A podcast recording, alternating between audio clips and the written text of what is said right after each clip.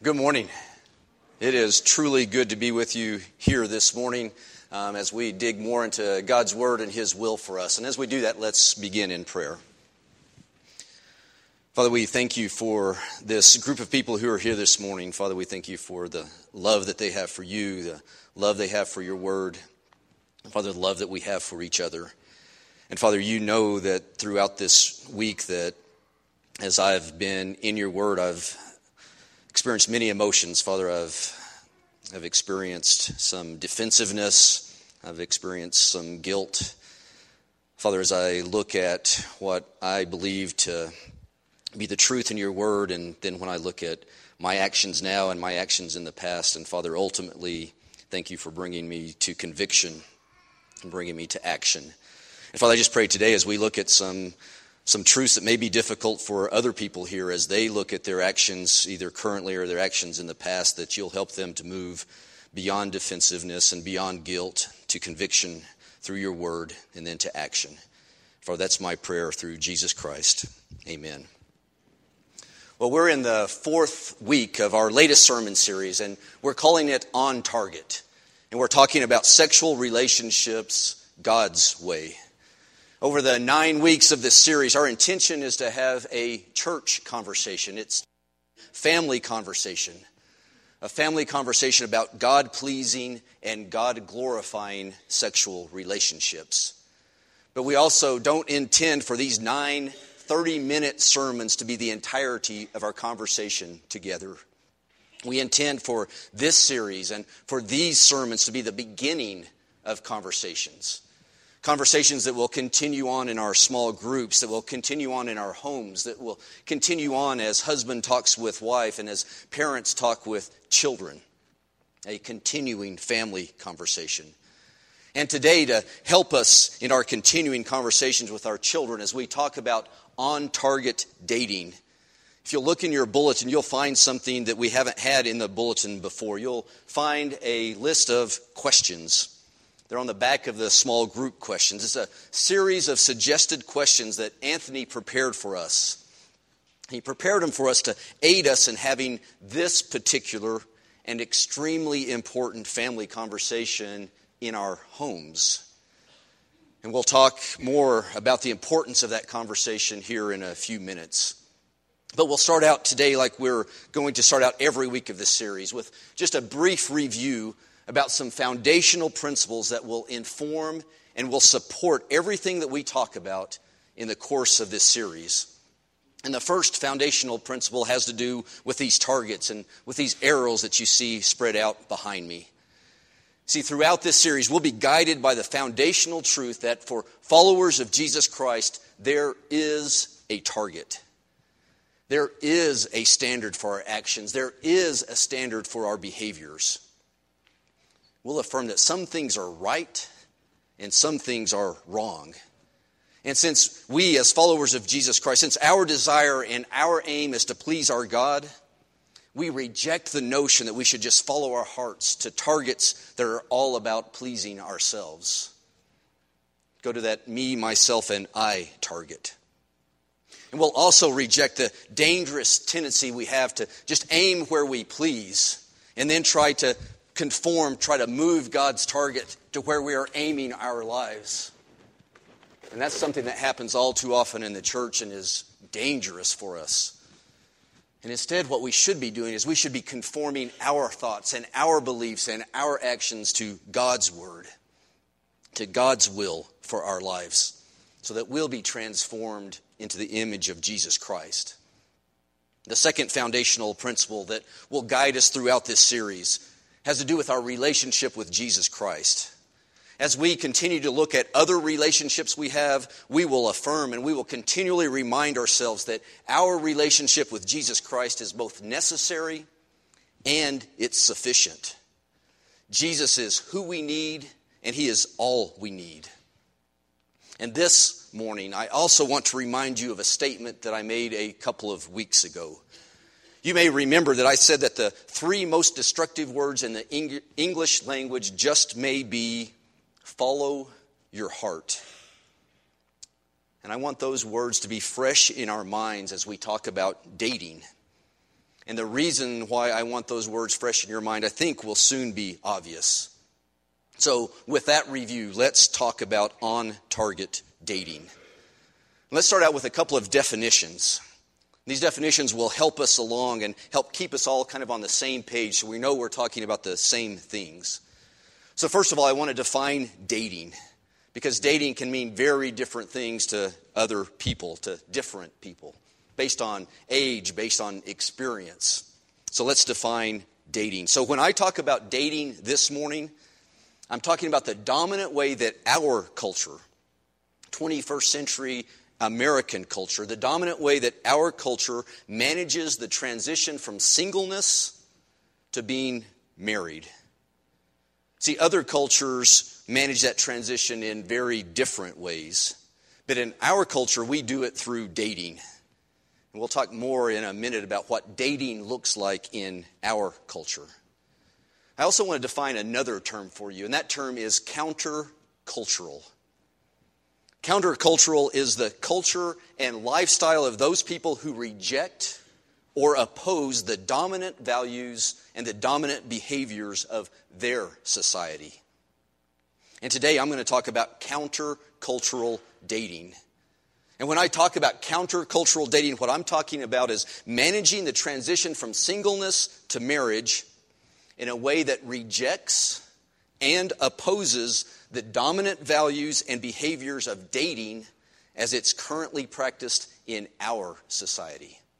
That's a mouthful. Let me say it again. When I talk about countercultural dating, I'm talking about managing the transition from singleness to marriage in a way that rejects and opposes the dominant values and behaviors of dating as it's currently practiced in our society. There are probably a bunch of teens right now going, uh oh.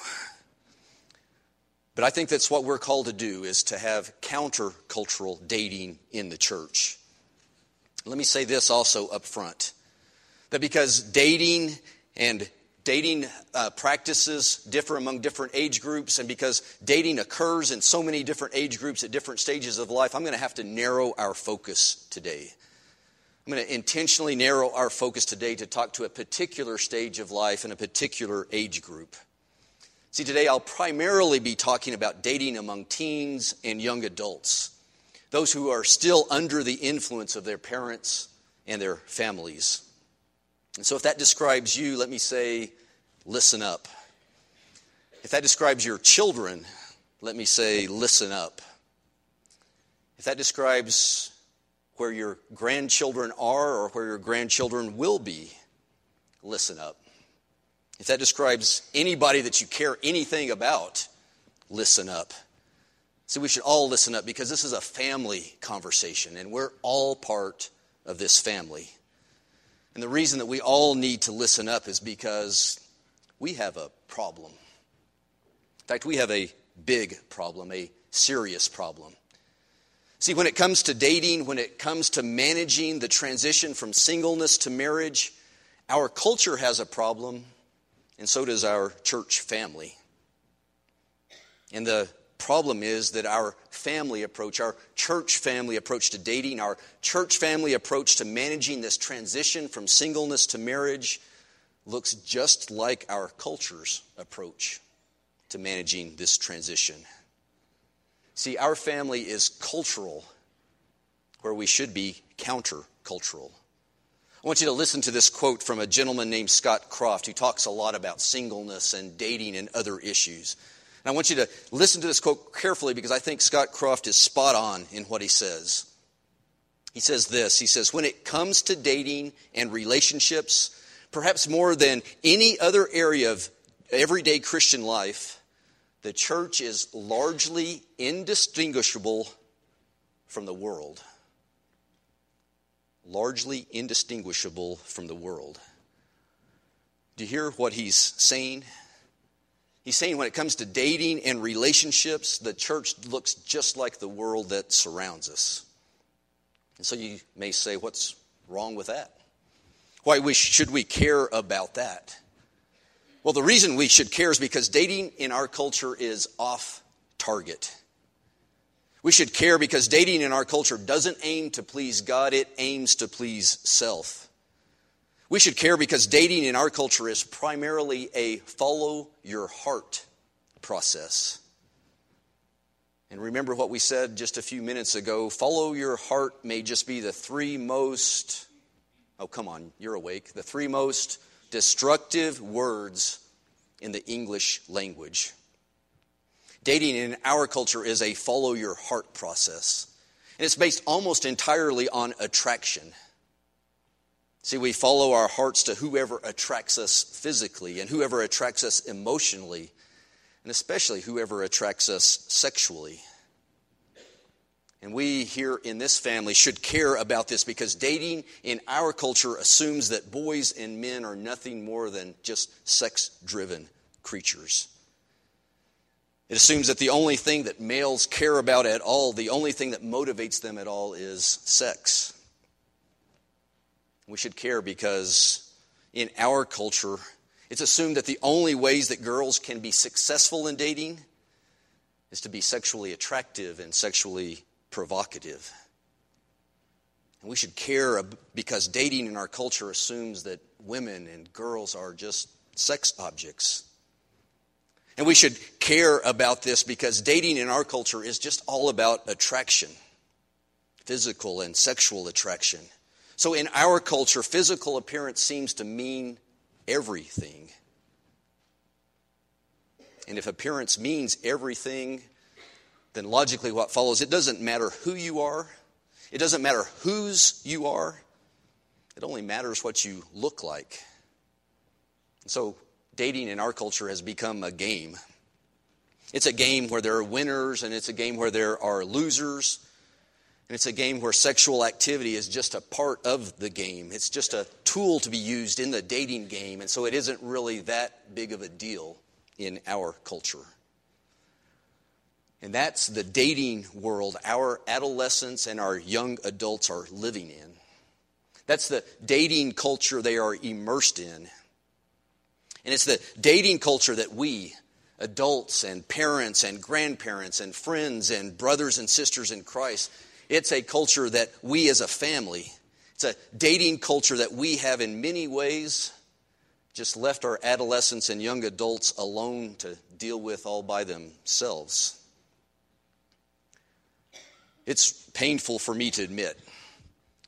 It's painful for me to admit because I'm as guilty as anyone here. It's painful to admit that our adolescents and our young adults have been largely just left alone to navigate what is likely the most terrifying, what is likely the most confusing, and is what is undoubtedly the most potentially destructive period of their life. We've left them alone. We spend untold hours making sure that our children go to the right schools and take the right classes and do their homework. And why do we do that? Well, we do that because we're concerned about their future, right? This one's fresh in my mind. We make sure that our children have the right car seats, that they wear bicycle helmets, that they use their seat belts, that they buy highly rated cars. And why do we do that? Well, we do that because we're concerned about their safety. We're concerned about our children's future and we're concerned about our children's safety, and then we send them out all alone to navigate this transition from single to married by just following their hearts. We leave them all alone to choose a life partner by playing our culture's terrifying, confusing, confusing and potentially emotionally, physically, and spiritually destructive dating games dating games that are based primarily on physical and sexual attraction. And am I the only one that thinks that that's really odd? Am I the only one that thinks that that's really wrong? Am I the only one that thinks that it's past time for us to reject our culture's way of managing this transition from single to married and instead choose to become countercultural? I know I'm not the only one. I know I'm not the only one who's convinced that it's time for us to stop being cultural and become countercultural. I know I'm not the only one certain that it's time for us to stop aiming at our culture's target and start instead aiming at God's target. See, the question isn't should we be countercultural when it comes to dating? The question is how do we become countercultural? See, when we want to know how to aim at God's target, we know where to go, don't we? And where we go is to God's Word. So, what does the Bible have to say about dating? Quickly turn back to your uh, concordance and look up dating. I'll save you the time, there's nothing there. If you turn in your concordance and you look under letter D for dating, what do you find? You find nothing. See, the Bible doesn't have anything specific to say about dating because dating simply didn't exist during Bible times, and it didn't exist in Bible cultures. See, they had a very different way of managing this transition from singleness to marriage. Their process was a process that was managed primarily by fathers, and it was managed for the benefit of the family as well as for the benefit of the children. And the focus was on securing a spouse for your child that would maintain or enhance the social and economic standing of your child and the social and economic standing of your family. And there certainly wasn't anything like a first date. But if there had been a first date, it probably would have included both extended families, and there would have been talk about romantic things like how many goats and sheep and donkeys the groom's family was going to pay for the privilege of having your daughter marry into their family. Talk about dowry. See, they had a system that was based on many things, but attraction wasn't one of them. See, the process that they had in managing this transition bore almost no resemblance at all to our culture's dating process. Just because the Bible doesn't have anything specific to say about dating doesn't mean that the Bible is silent on the subject. It's far from silent on the subject. And there are some very important biblical principles that we must apply if we want our families to engage in on target, countercultural dating. So I want to move quickly through six vital biblical principles that must be included in any discussion about what on target dating looks like. First, we'll look at two principles that we can find in 1 Thessalonians chapter 4.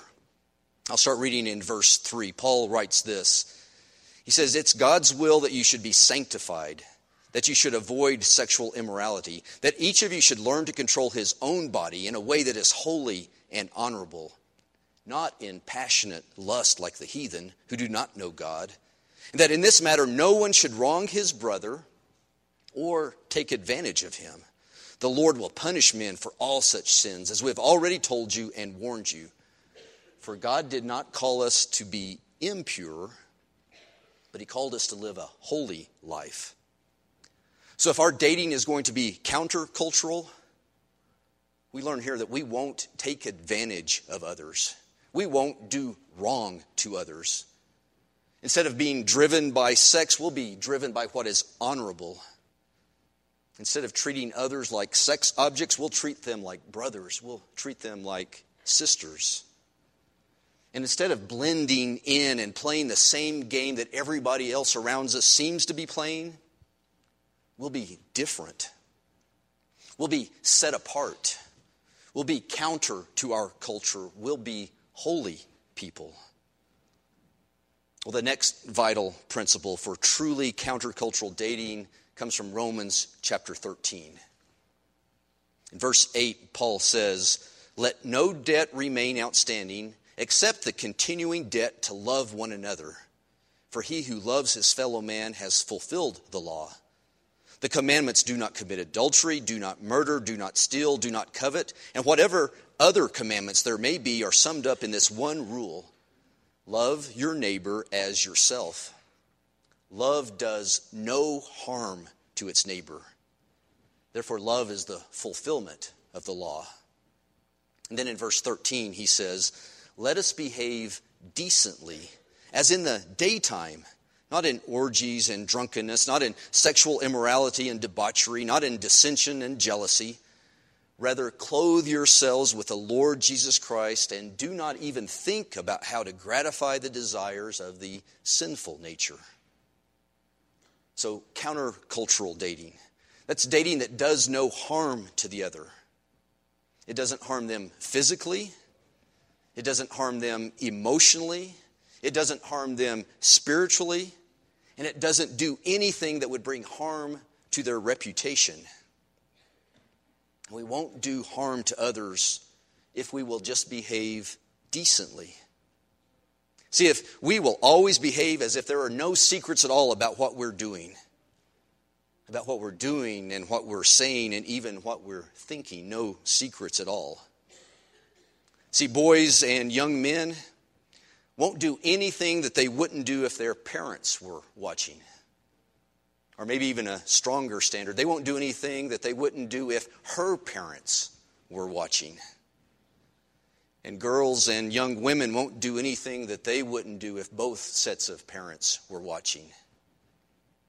We'll behave decently to each other so that we don't harm each other physically, emotionally, or spiritually. We also have to have a countercultural understanding that our bodies don't even belong to ourselves. They belong to Jesus Christ. In 1 Corinthians chapter 6 and verse 15, we read this Do you not know that your bodies are members of Christ himself? Shall I then take the members of Christ and unite them with a prostitute? Never. Do you not know that he who unites himself with a prostitute is one with her in body? For it is said, the two will become one flesh.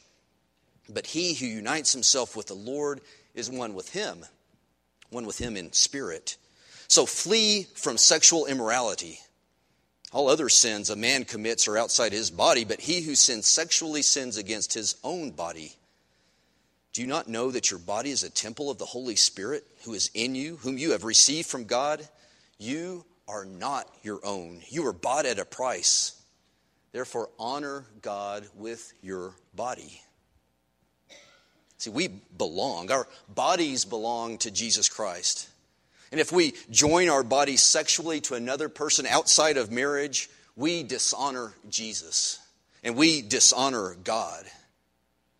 We try to drag them into a place where they don't belong. We try to drag them into a place that they just simply can't be because it's sinful. And when we do that, that sexual sin separates us from our Lord and Savior, Jesus Christ. So we can choose the cultural way. And we can join ourselves sexually to others like it isn't that big of a deal. Or we can choose God's way and choose to live counterculturally in the knowledge and the faith and the strength and the power of being joined with Jesus Christ and with having the Holy Spirit living in us. And if we will choose to be complete in Jesus Christ, we won't run to our culture's sexual sin. Instead, we'll run away will flee sexual immorality and will stay united with Christ. And boys and young men won't treat girls and women as sex objects like our culture does. See, instead, we'll stand counter to our culture and we'll treat women and girls as true sisters in Christ. We'll treat them with absolute purity. And the way we do that is we assume that they are absolutely sexually innocent. And we will ensure that our actions will keep them absolutely sexually innocent. Now, in our family, girls and women are not and will not be sexually objectified because that's not who we are. And we will not listen to our culture's assertion that males are driven only by their sexual desires that they are powerless to behave in any other way. We won't be children of our desires, we'll be children of God. And we will control our God given desires. And we will encourage and we will celebrate self control in our family. We'll hold each other accountable and we'll stand together as God's countercultural sons and daughters. Those are biblical principles. Countercultural dating doesn't harm and it doesn't take advantage. Countercultural dating is different. It's set apart, it's holy dating. Countercultural dating behaves decently in the light with no secrets from anyone. Countercultural dating doesn't run with our culture to, culture to sexual immorality, it runs away from it. Countercultural dating doesn't treat women as sex objects, but it treats them as sisters in Christ, and it has a desire to keep them absolutely pure. And countercultural dating doesn't give free rein to sexual appetites. It's self controlled, it's accountable. It's accountable to Jesus Christ, and it's accountable to the body of Christ. Those are the principles. But what does that look like in practice? How do we make countercultural dating actually happen in this family? And parents and grandparents, this is where you come in. See, the only way to really make it happen is you working with your children to make it happen. We must work with our children. We must make it happen. That's why I asked Anthony to come up with those questions those questions are help to, to help guide you as parents. It's also to help guide you as children of those parents, to help guide you in a discussion about how your family can honor God through dating.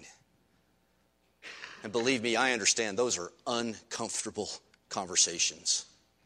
Uncomfortable for parents and uncomfortable for their children alike.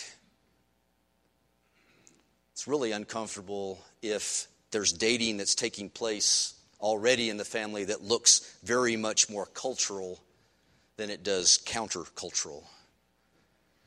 But I want you to know the stakes are too high to not have these conversations. So, parents and young people, please, one of you take the initiative to sit down face to face and being quick to listen and slow to speak and slow to become angry have a conversation about what God honoring, what countercultural dating is going to look like in your family. What is it going to look like in your house that is committed to serving the Lord? And to help you have that conversation and to help guide that conversation, we've produced these questions. But I also want to end with some additional questions. These are questions for all of us to consider. And the first question that I have for all of us is simply this What's the rush? What's the hurry? Parents, grandparents, friends, family, brothers, and sisters, what's the rush? Why encourage our children to begin a transition process from single to married before they are even close to being ready for that transition? What's the rush? The second question for us to consider is what are the boundaries? And where are the boundaries? For all of us, I ask this why should we encourage our children to develop a level of physical and emotional intimacy that leads to the devastating emotions of multiple divorces? I know that's strong language. Let me explain what I mean. See, why would we encourage our children to become one? Physically and or emotionally with the almost certain knowledge that that relationship that they're entering into is not a forever relationship.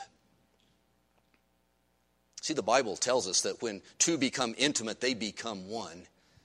And the only way for the one to become two again is through division through separation through a divorce.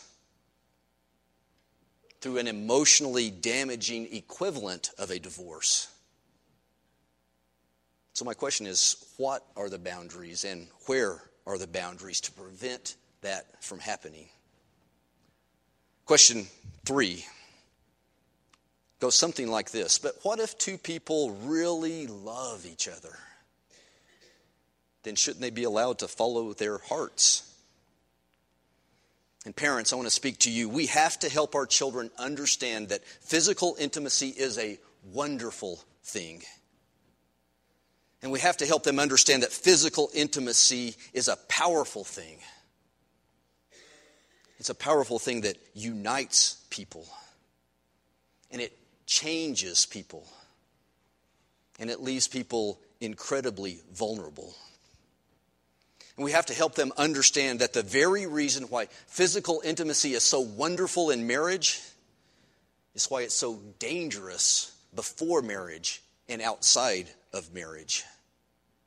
Even if two people really love each other.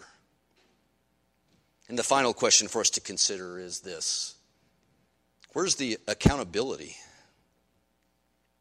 I want all of us to be thinking about this. Who is going to help our children stay clothed with Christ? Let's pray. Father, we come before you and we lift our voices to you. Father, where our prayer is that you'll help us to stand with you. Help us to stand in bold contrast to our culture. Help us to be countercultural. Especially this morning, Father, as we're thinking about how we manage this transition from being single to being married. And Father, help your target to be our target. Father, help us to glorify you through all of our relationships. And Father, help us to be people who hold each other accountable, who walk side by side, and who celebrate the things that you celebrate. And Father, we pray this through Jesus, who is the Christ. Amen. As we end, we're going to stand up and we're going to sing a song. We're going to lift our voices together. And as we do that, I have two additional questions that I want you to consider as we're singing this song. You can go ahead and stand up. Two questions to run through your mind as we're singing this song. The first question I have is this Which of our families are going to dare to be countercultural? And the second question I have is How are the rest of us going to help them do that? Let's sing together.